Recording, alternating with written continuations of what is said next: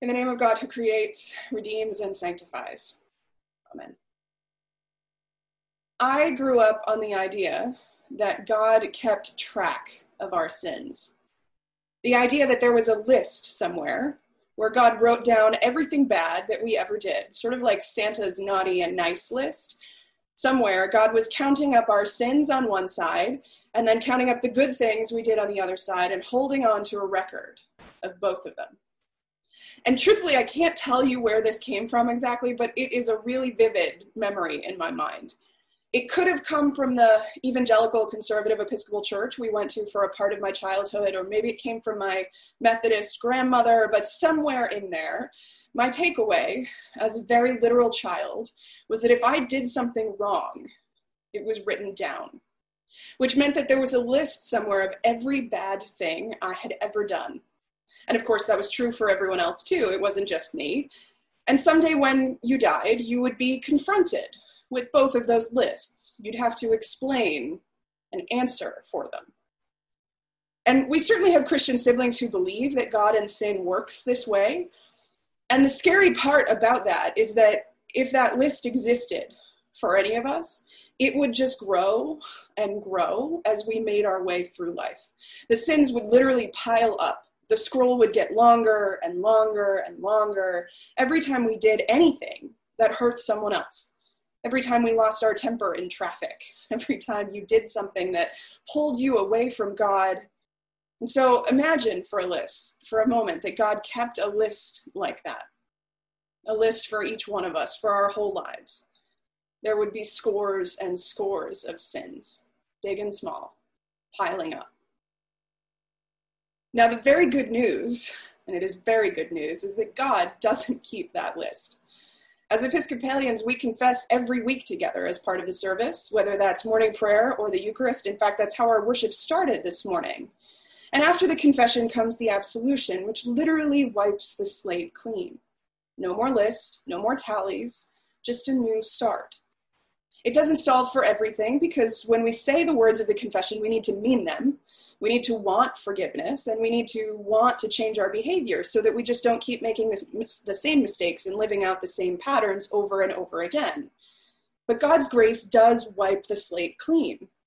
So we don't have to carry all of that around with us, so that we don't have to worry that it's lingering out there following us around. And the idea is that if God forgives us, then even sometimes when there's something that clings to us, something that we struggle with, eventually we can learn to forgive ourselves. And of course, we're supposed to learn how to forgive each other generously. In the gospel this morning, I think Peter thinks he's being clever. I think he thinks he's being generous.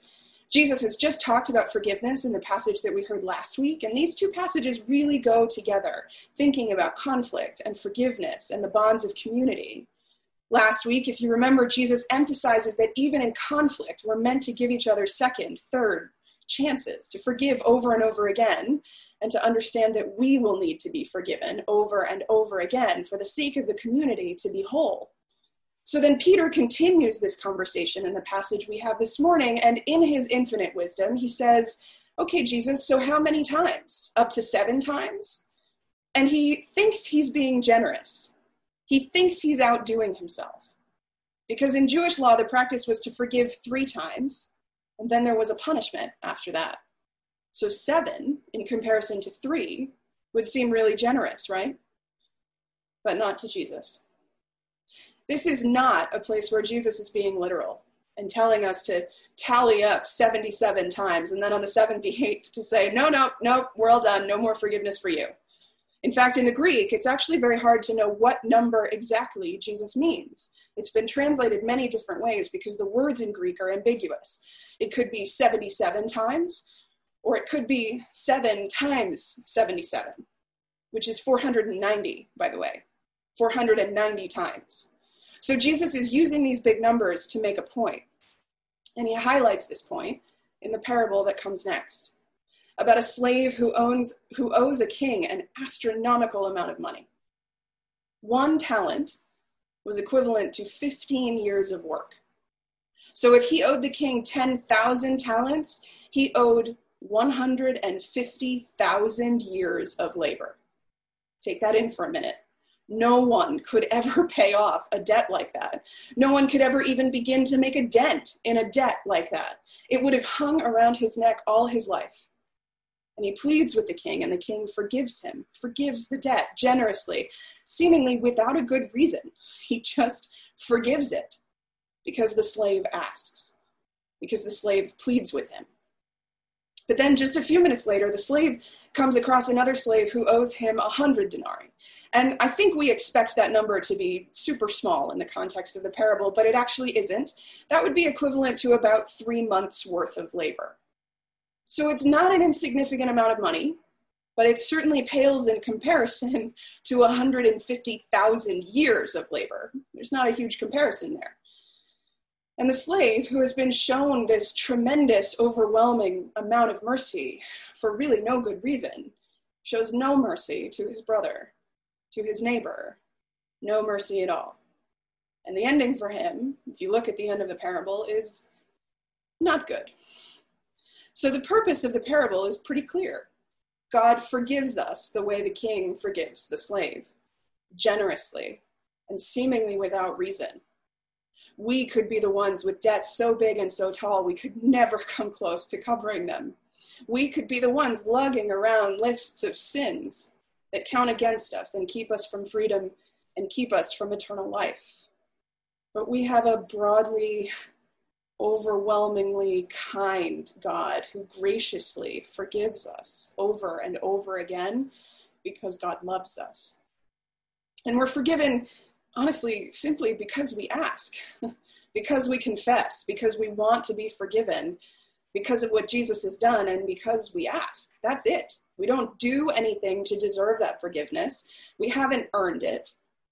And all we have to do is ask. And God wipes the slate clean, wipes all of it away. And yet, we struggle to forgive each other for big things and small things, we carry those things with us. We hold grudges, we tally up and keep track of what we're owed, of who hurt us, of what we don't want to forgive. And what Jesus is trying to do in the parable is sort of right size us and our relationships to call our attention to that so that when we see the sins of others, we aren't tempted to judge or to count those sins or to hold those grudges because we remember that we are in no position to do that because we are also sinners who have been freely forgiven. And that means we have to look honestly at ourselves. And like last week, we have to see in the mirror creatures who have been and who need again to be forgiven. We are intended to try to forgive and to want to forgive the way that God forgives us, which means we have to learn to forgive almost as often as we breathe, as if it's second nature, a common thing to just sort of graciously offer someone forgiveness and mercy, to let them off the hook, even when that grace isn't returned. Now, having said all that, when we talk about forgiveness, we can't ever really do that without acknowledging the fact that there are real big wounds that we inflict on each other. And Jesus is not inviting us in this passage to put ourselves in danger, to pretend that all is well when someone has really hurt us, to stay in abusive relationships, or to dismiss the really grievous sins that human beings sometimes commit. So we have to keep in mind that forgiveness and reconciliation are two very different things. When we forgive, especially the things that are in our power to forgive, that doesn't necessarily mean that everything is right again, or that we'll be best friends with the person who hurt us, or even that relationships can be restored fully. Sometimes when something is broken, it's really broken. And healing and reconciliation are related to forgiveness, but they aren't the same thing.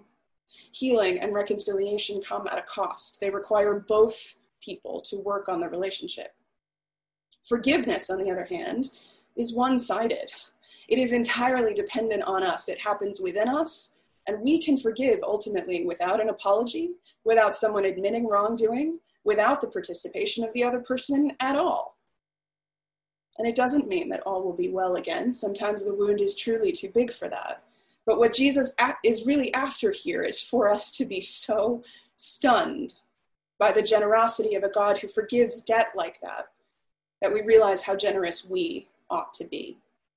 so that we can be free of the scores of sins that we've committed and free also of tallying up the scores of sins that we think other people have committed against us. Free from counting and listing and tallying up what someone owes, free from this sort of miserly approach to grace, doling it out a little bit here and there like there isn't enough to go around. So this morning, rather than being like Peter, who thinks he's generous with his seven option forgiveness plan. Look for the places in your life where you are still holding a grudge and keeping a tally or a list or even a tiny little mental note tucked in the back of your head. Remember that you have already been forgiven and given grace that you did not earn, and yet it's freely given because of what Jesus does for us on the cross. So take that grace that's been given to you to those corners of your heart where you are keeping score and let those grievances go. Then return to a place of gratitude, knowing that you have just made the opposite choice of the slave in this parable. Be overwhelmingly grateful that there is no list, that God has forgiven you over and over again and will continue to do that for the rest of your life for truly seemingly no good reason other than love. And know that that love then bids that you do the same for your neighbor. Amen.